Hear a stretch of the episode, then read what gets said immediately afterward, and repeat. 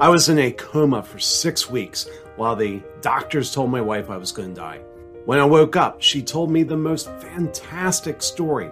My team kept running the business without me. Freelancers reached out to my team and said, We will do whatever it takes as long as Craig's in the hospital. I consider that the greatest accomplishment in my career. My name is Craig Andrews, and this is the Leaders and Legacies podcast, where we talk to leaders creating an impact beyond themselves. At the end of today's interview, I'll tell you how you can be the next leader featured on this show.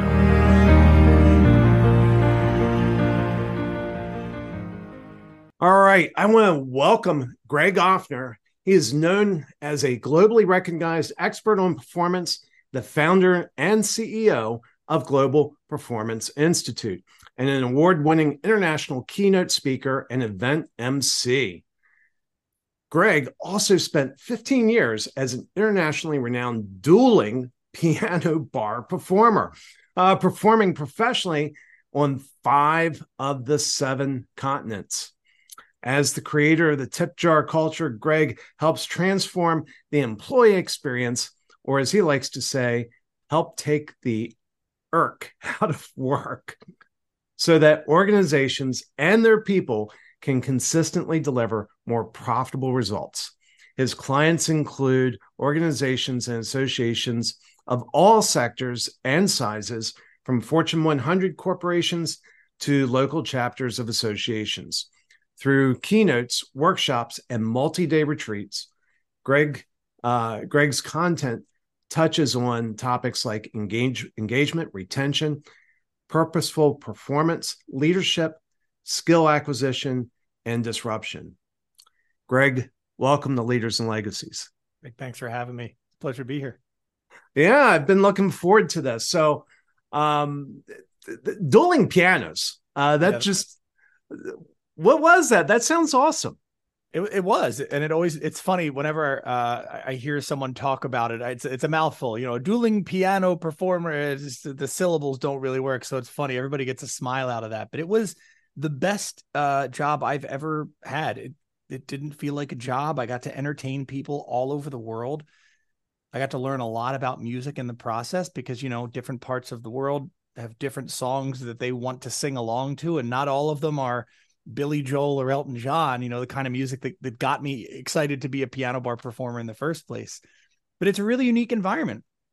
I got to spend 15 years watching how to engage human beings you know, these people would come in for all different reasons. Some folks were piano bar uh, diehards. They just loved, they, they're the type of person that would travel. And, you know, like you and I would look for a hotel room or a place to rent a car. They're looking for the local piano bar in the city that they're traveling to, right? So you'd yeah. have those, you'd have the bachelor, bachelorette parties, the corporate parties who are sort of, you know, maybe it's their first time there, maybe it's a, a forced uh, company outing or something like that. So you have to navigate that contingent. And then there were people we'd call sleepers and those were generally the guests of somebody else, right? So if you were piano bar diehard and you brought a friend along with you who was maybe not so sure what this experience would entail, and they were kind of cross-armed and maybe very stoic or or poker faced and just trying to figure out where they fit into the experience, we, would call them our sleepers, and it was our job to figure out how to wake them up and get them excited about it. So I learned a lot in those 15 years. Uh, traveled the world and and got paid to do it, so it was pretty cool. You know, and as you're talking about that, think about the skills. You know, you're on stage night after night, meeting complete strangers and trying to engage them. Mm-hmm. I mean, you want to talk about a crucible of instruction on you know human engagement. That I just can't imagine how powerful that was. Yeah, and and I think uh, sometimes it was made a little bit simpler because there was a drink or two involved. So people were a bit looser and they were sort of more open and honest. And sometimes it was made more difficult when there were several drinks involved and you're trying to herd cats and figure out how to get everybody to, you know, do what you want them to do as an audience, which is participate.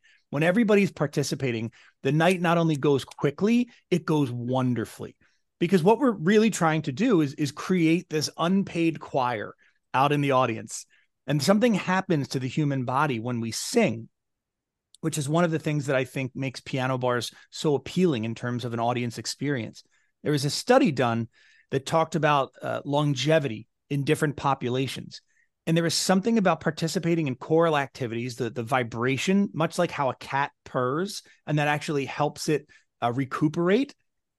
When we sing, our body and our bones vibrate in a very interesting way. And so there's something about the physical act and the communal act of singing that people left at the end of the night of, at a piano bar. They, they all left smiling. It, the very, I can probably count on one hand how many times we had a customer leave that was not smiling. I, I generally I, that was because they had way too much to drink. yeah, fair enough. No, I can see that. Um, you know, so unfortunately for me, you know, two years ago I had COVID pneumonia, and when I sing, I get hypoxic and dizzy, and mm-hmm. uh, so different effect on me. But that's hopefully getting better over time. Yeah, yeah, we'd probably give you a tambourine. I mean, we want you to enjoy the fun, but we certainly don't want to have to send you out in, in, in a stretcher. So yeah, we'd we'd find a way though, Craig. We'd get you participating. Well, and and and that's so key. I mean, that I mean that comes back to that skill that you've developed on stage. You, you find a way to get everybody to participate in what you're doing. I mean, that that just seems like an amazing skill. That seems like a great skill for the workplace. It it is, and and just like it needs to be taught in the workplace, it needed to be taught to me when I first started.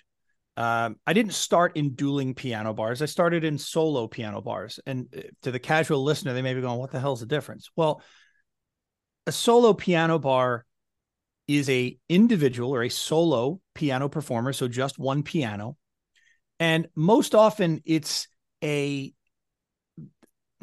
type of uh, cabaret type experience where the the audience are generally asking for particular songs to be played. They're probably singing along um, and not really every song is intended to get the whole bar singing together. You're you're kind of for some background entertainment, and for others, you're the reason they came to the bar to, to, to see the show. Dueling pianos is a show. It is a show that the audience participates in. So there are a lot of off the cuff improv moments, but there's a lot of heavily choreographed bits that go on on stage. So to there's a different skill set needed to just be a good enough musician to play at a piano bar than there is to be a performer that can work inside of a dueling piano show. What I learned when I started out in the solo piano bars was what you just brought up that the ability to engage an audience is actually a learned skill. So I thought that I was just this great musician and that I should play songs and people should want to engage with it because I was so damn great. And I was so surprised, Craig, that a couple nights at the piano bar, nobody cared that I was there. It was like they weren't even paying attention.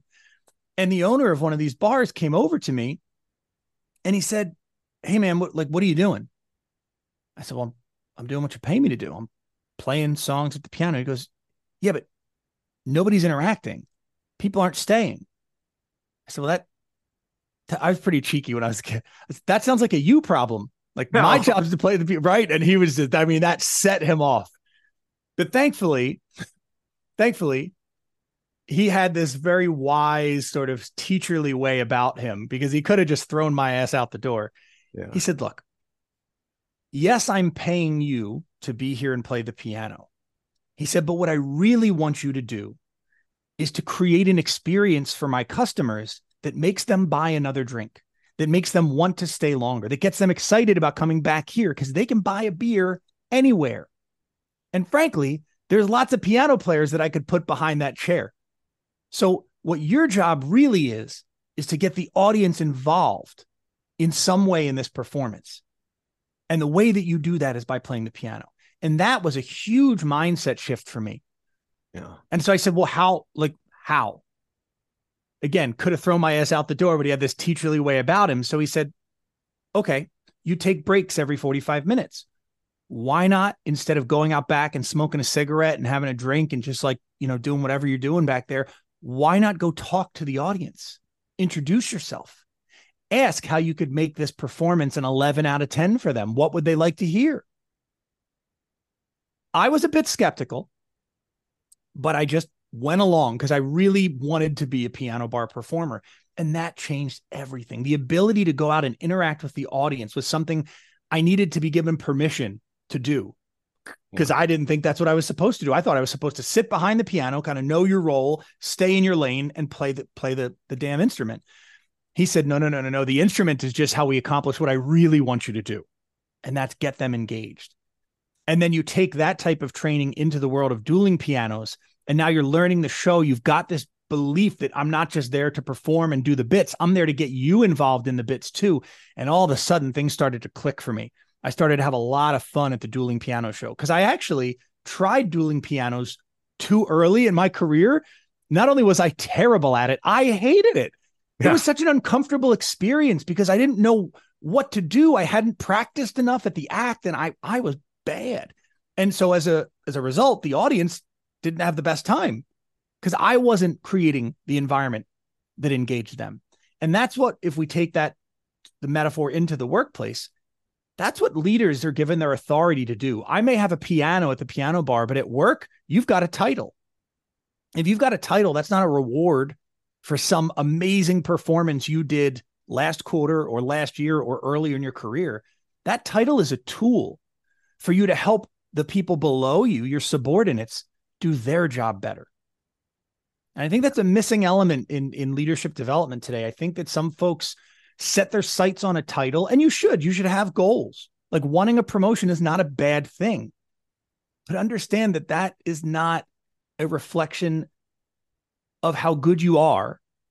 It's a reflection of how good you could make the people below you if you use that title to create impact, not just for you, but for them and for the organization by extension. Well, and I would take that even further to say that everybody in the organization their job is not to do whatever their job is. Their job is to delight the customer. Whatever they're doing is a means to the end to delight. And it's what you're, it's what this uh, bar owner was telling you. You know, you're not here to play music. You're here to make people want to be here. Yeah. Yeah. And, and I, and I, I agree with you. And I want to add a caveat that I think the external versus the internal customer is a discussion that needs to be had more inside organizations. I, I spoke for a real estate organization a couple months back, and I spoke to all of their leaders, big national company. I think they had, you know, a couple hundred people in the room. This is all their senior leadership. Excuse me. And on the table, they had this card, and it said something like, you know, we create the the communities that people are proud to call home, or something like that, right? And I, I said to this room of leaders, I said, I saw that card, and respectfully, I don't think that's what you do. I actually don't think that your job is to create the communities that people want to call home. Your job is to create the people who run the communities that people want to call home. And so this is what I mean when I say the minute you get that title at work, you should spend less of your focus on the external customer and more of your focus on the internal customer, the customer of the the job design, which is your employee. Because the, the, the higher up the ladder you get the more removed you are from what really happens out in the field what really happens with your customer. But if you take care of that internal customer the the line level that frontline employee they know best how to take care of the external customer and so the leader's job is to one listen to the feedback coming from the front line and implement it and listen to the obstacles the front line is telling you they run into and use your authority to remove them and if that circle of, of productivity started to function more efficiently for organizations, you'd not only see engagement and retention skyrocket, but you'd see productivity and profitability to uh, uh, do the same. You know, that's so incredibly insightful. And I, you know, I, and I think it's easy to miss. I think it's easy to get into your job and start getting fo- focused on your task list, your daily task list, and to miss that bigger picture that you're uh-huh. describing. Yeah. Yeah. The, I mean, and I, I, I know because it happened to me. I mean, I not only study this and I work with organizations and leaders who we, we have a dialogue about this very issue all the time. It happened to me firsthand. I got into I got into my first leadership role and all of a sudden I got deluged with reports and spreadsheets and matrices and all these conference calls that I had to do and it, it took my eye off what the real focus was removing obstacles for the people in the field. That that was really my job. Wow, that's that's so cool. And you know, no kidding. About an hour ago, I was commenting on somebody's LinkedIn post, and I put in a Steve Jobs quote. And he said, The musicians play the instruments, I play the orchestra. Hmm. that sounds like what you're talking about. Yeah. Yeah, there's definitely a correlate and and to sort of stick with that metaphor. Your employees are kind of your audience in a way if you're a leader. You know, the minute you are in the building, you're on stage. That is that is your stage. So you're on. That's why leaders are more highly compensated. It's not because you're better. When you become a leader, you're actually worse at doing the job you used to do because you don't do it every day. And so you're out of touch with reality. You kind of remember the way it was. You know, mm-hmm. like when my grandparents told me they used to walk to school uphill both ways in the snow. Like maybe that's how you remember it, but you're a little far removed from your elementary school days, grandpa, right? So the challenge becomes understanding what your audience wants. When leaders understand what their internal audience wants, they can deliver the type of performance that engages, that's worthy of engagement. Because that's really what leaders are tasked to do is to help create a work environment, a job design, the way that the job gets done for their subordinates that makes them want to come back and do it again tomorrow, that gets them excited about the outcome of what they're doing.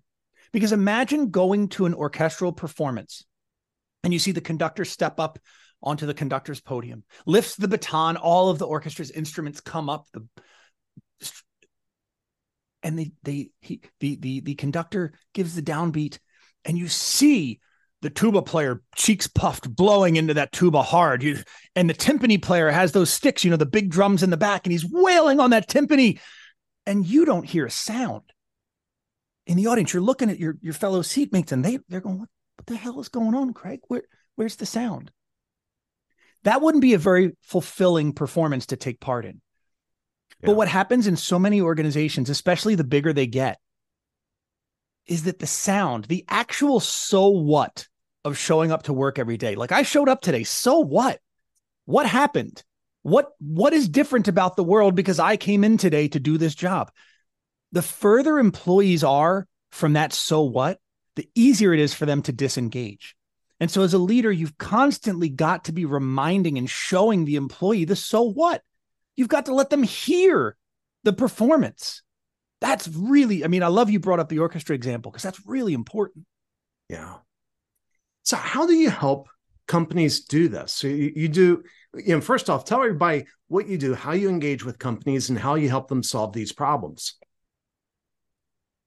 Well, it's a big it's a big undertaking right? So i know we can make it really simple to hear right now to tell them how i do that. It starts with bringing their attention to the problem because most organizations are on a quest to create more engagement.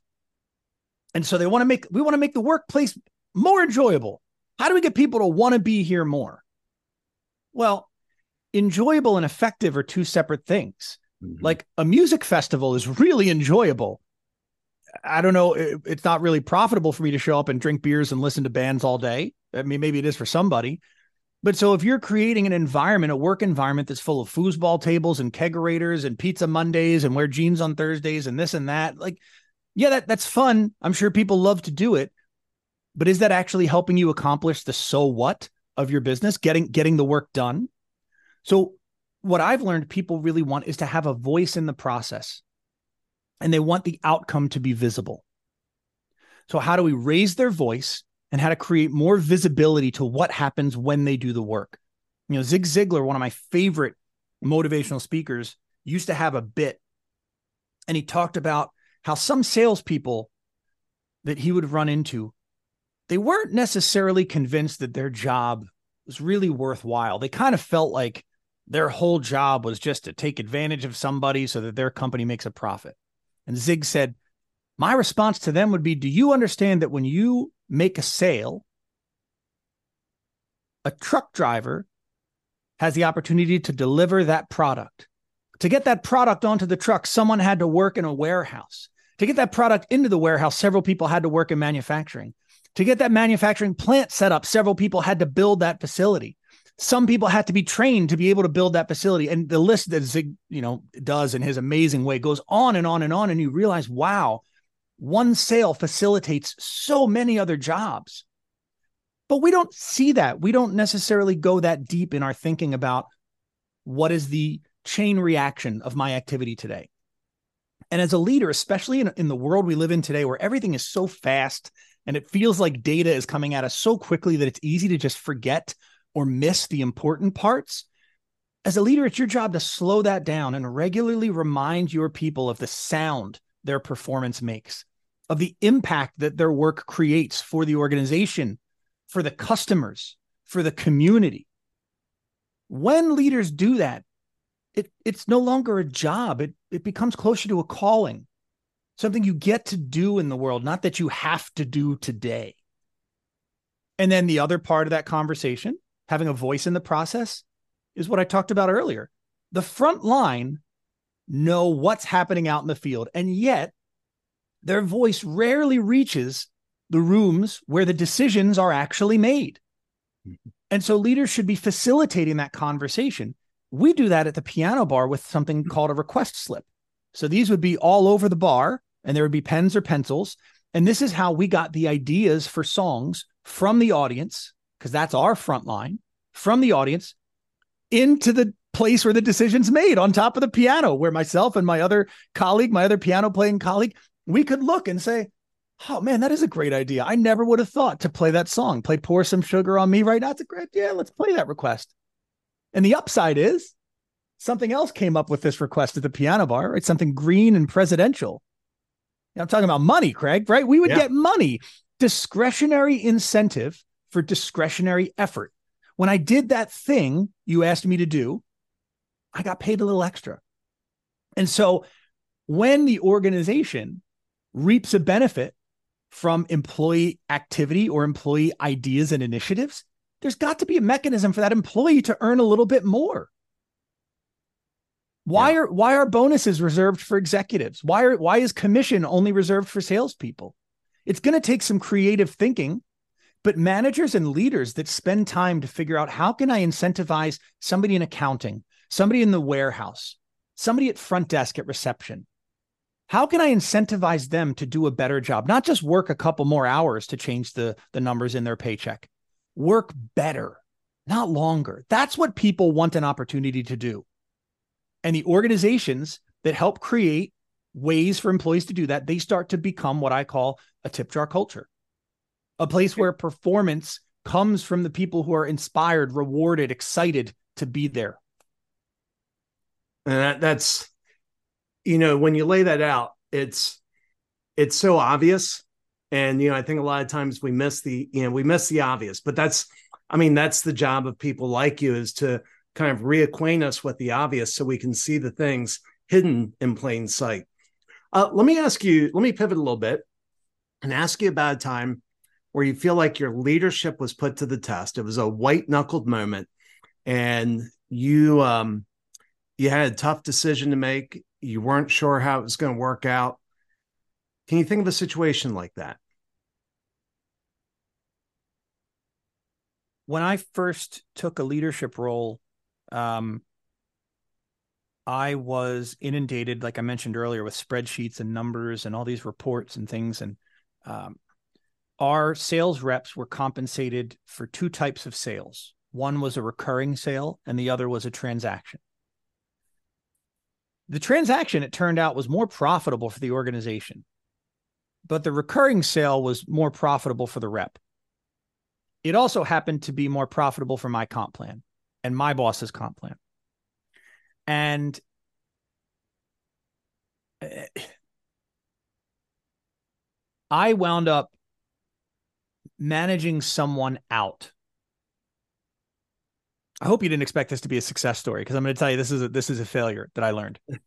I wound up managing someone out who created quite a bit of revenue, the transactional revenue for our office. And the general manager of our office was comped on profitability. So recurring revenue is great, transactional revenue is great, so long as it's profitable revenue.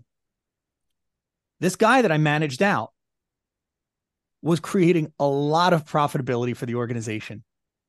And so, almost within the first six months of me taking my first management role, I created an enemy with my general manager because I cost him all this profitable revenue.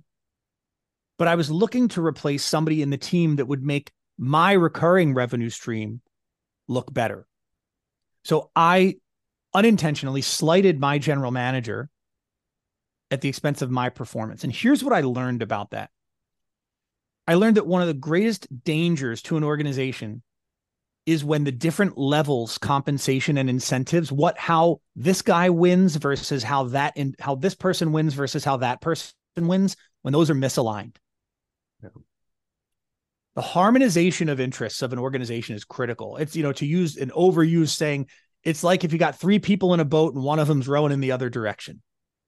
And so often i've learned comp plans are designed that way yeah yeah, and they're tough. You know, I, I had a professor say uh, every single comp- uh, compensation plan is broken.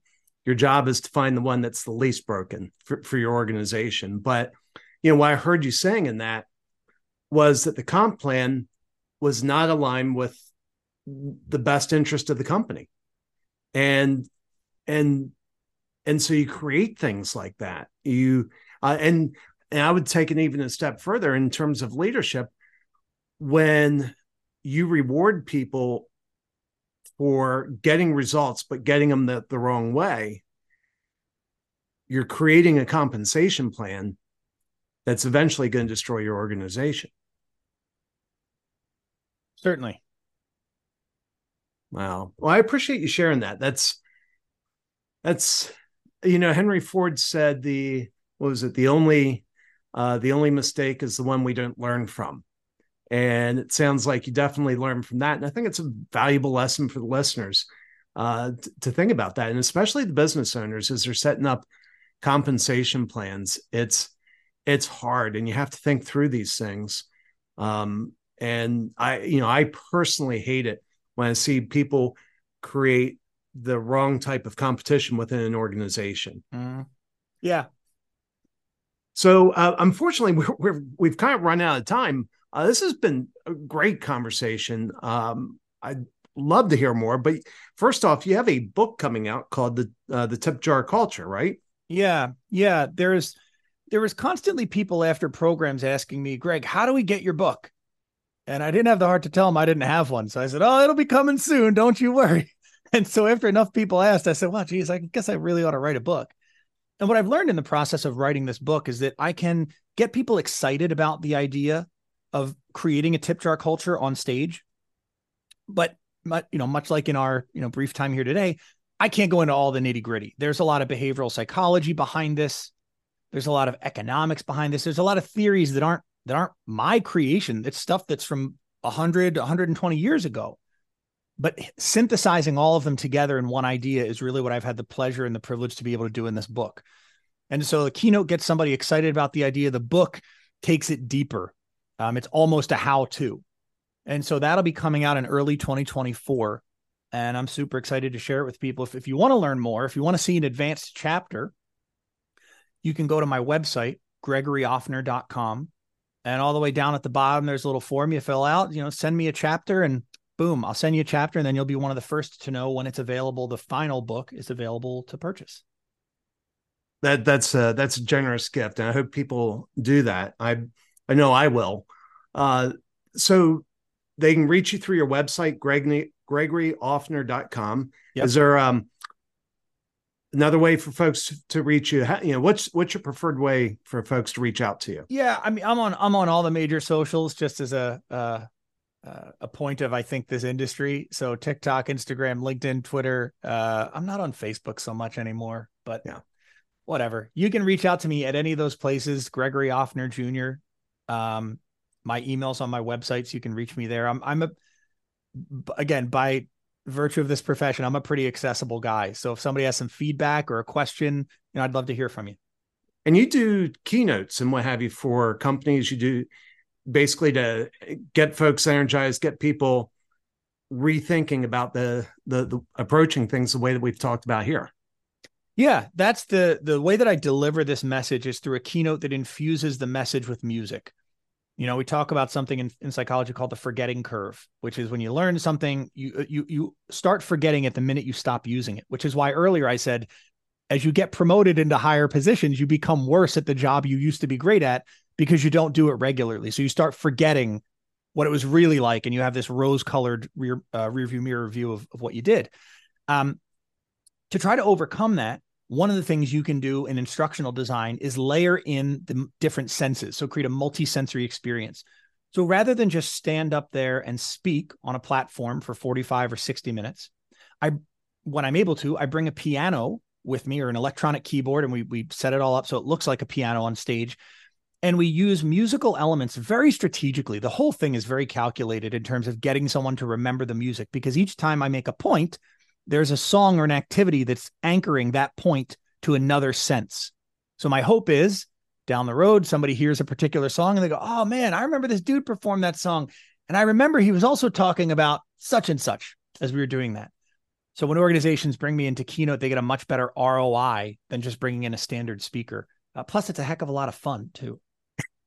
It, it is, and, and, you know, I really want to reinforce what you just said there. If uh, number of years ago, I went back and watched the closing arguments in the O.J. Simpson trial, and everybody thinks that Johnnie Cochran's closing arguments were you know five or ten minutes. No, they they were hours, absolutely hours.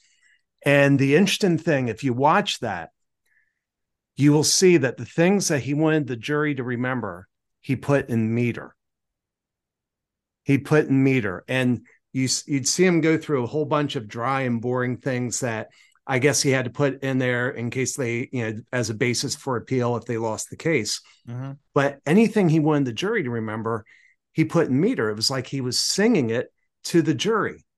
And what you're saying is when you're doing a keynote, you're stimulating those senses you're doing that because it will be more memorable and more and they'll they'll get more out of it that's precisely right well gregory this has been awesome. I appreciate you being on leaders and legacies. I hope people reach out to you. I think you have something special. Thanks craig. I really appreciate the opportunity to be here and chat with you for a bit. It was great. This is Craig Andrews. I want to thank you for listening to the Leaders and Legacies podcast. We're looking for leaders to share how they're making an impact beyond themselves. If that's you, please go to allies4me.com slash guest and sign up there. If you got something out of this interview, we would love you to share this episode on social media. Just do a quick screenshot with your phone and text it to a friend or post it on the socials. If you know someone who would be a great guest, tag them on social media and let them know about the show, including the hashtag Leaders and Legacies. I love seeing your posts and suggestions. We are regularly putting out new episodes and content. To make sure you don't miss anything, please go ahead and subscribe. Your thumbs up, ratings, and reviews go a long way to help promote the show, and it means a lot to me. It means a lot to my team. If you want to know more, please go to allies4me.com uh, or follow me on LinkedIn. Thanks for listening. We'll see you next time.